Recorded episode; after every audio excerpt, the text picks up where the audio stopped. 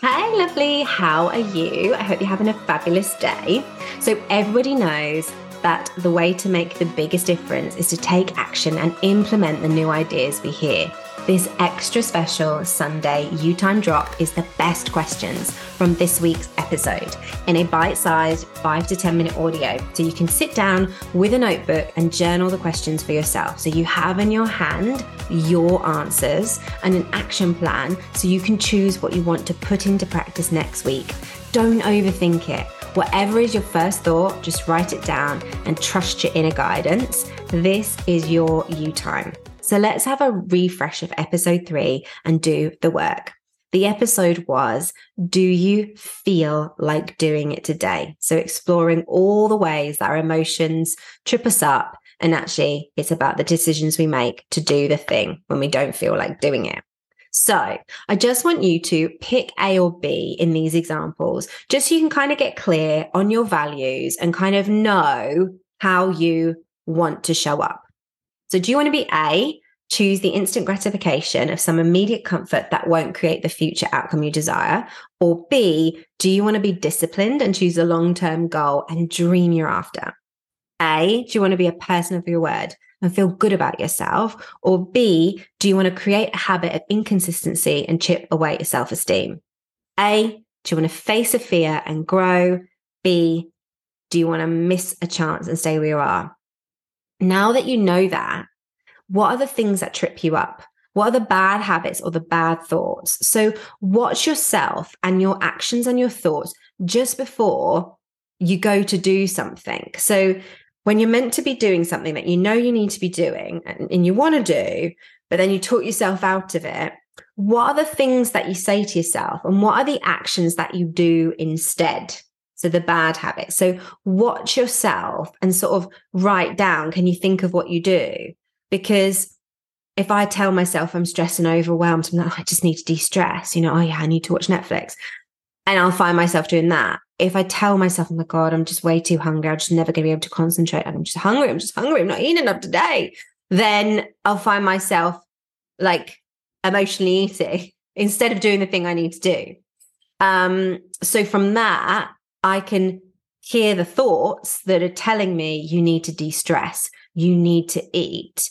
And those are the thoughts that trip me up. And then the actions is I'll end up being sitting on net, watching Netflix, eating chocolate. Or another one for me is I often clean. Like I tell myself I need to clean.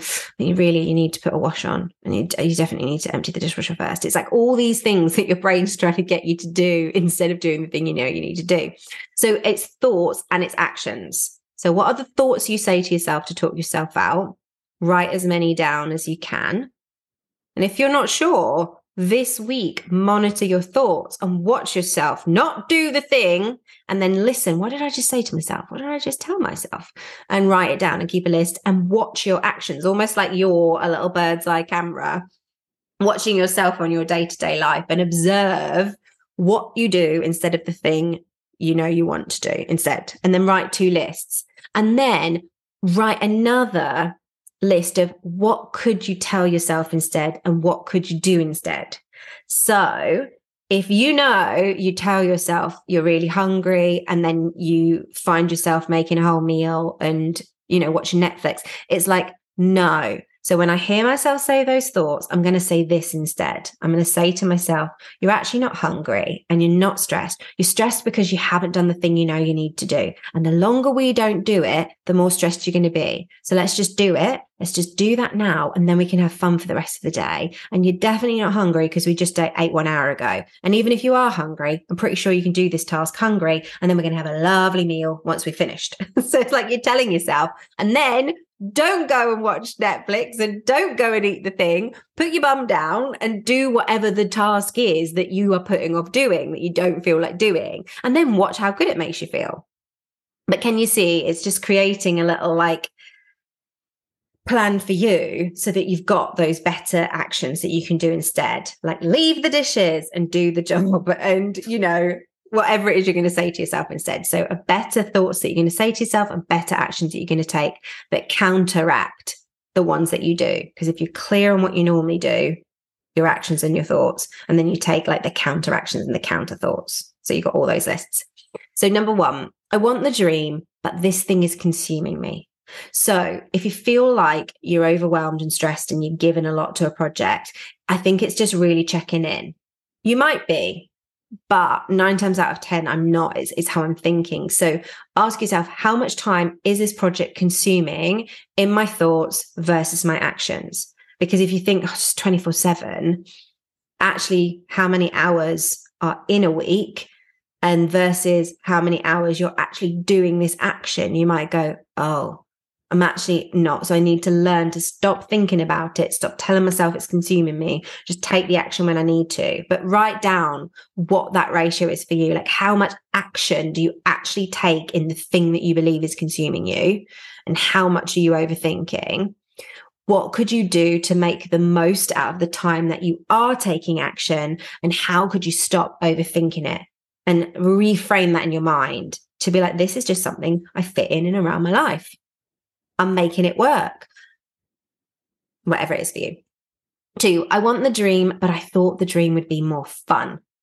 So, how could you fall in love with the work, the day to day grafts and experiences? How could you fall in love with the journey towards the dream? Because that is the dream. Anything that comes up that you're like, mm, but it's how could I see this differently?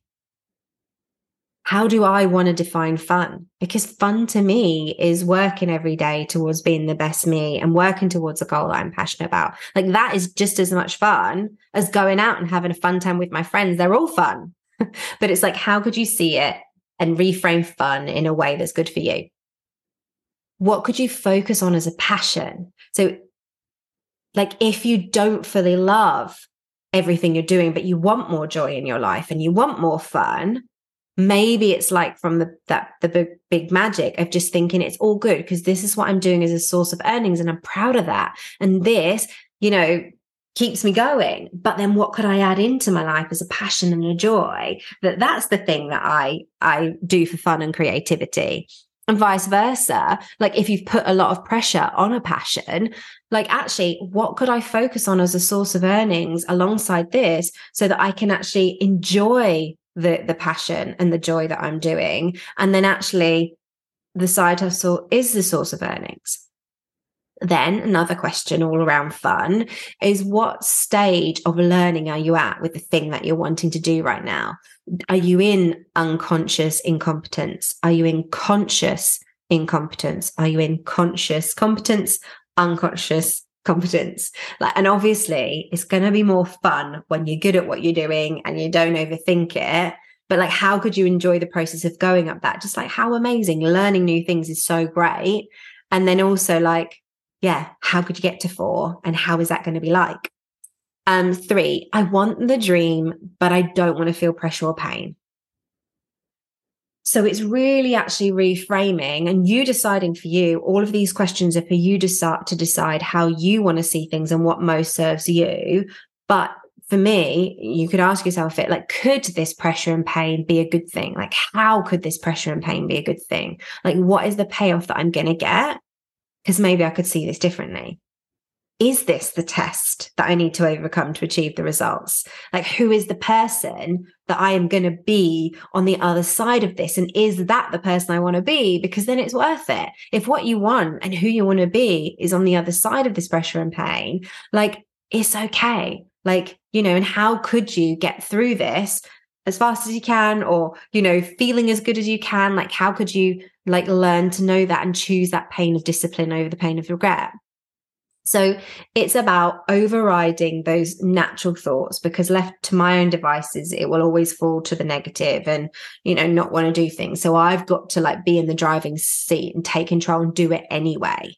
Um, so lastly, what do you usually most feel like doing? So what are the things that you love to do um, that you do when instead of, you know, what you, you know, you should be doing? Like, and does it make you feel good? And maybe there are elements in that that are enjoyable, but how long does that joy sustain? And do you still have that niggly feeling in the back of your head that there's something else?